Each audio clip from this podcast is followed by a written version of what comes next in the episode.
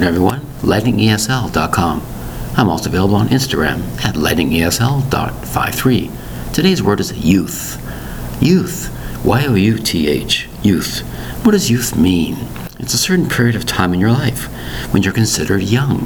From birth till teenager, you could be youth. But it's a matter of in your mind. You might consider yourself a youth at 40 years old, 50 years old. You still have thinking that you are youth, very, very young, especially a time of being a child and not an adult. That's what it means. You might consider yourself an athlete in your youth. You're a fabulous player doing this in your youth. What does that mean? Well, primarily, as I said before, a person who's young is in their youth, but you might be in your 20s considered a youth. It's true.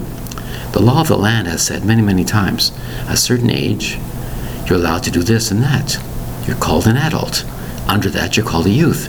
You're a teenager, you're called a youth. That's right.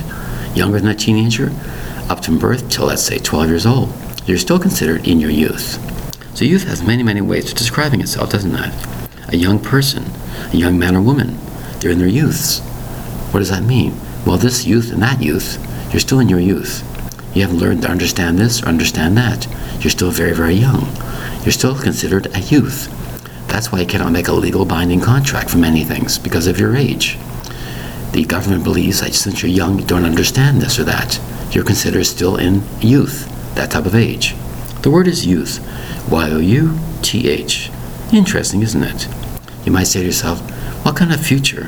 What kind of future do you have as a youth in the future? What will it be? The word is youth. Y O U T H. Thank you very much for your time. Bye bye.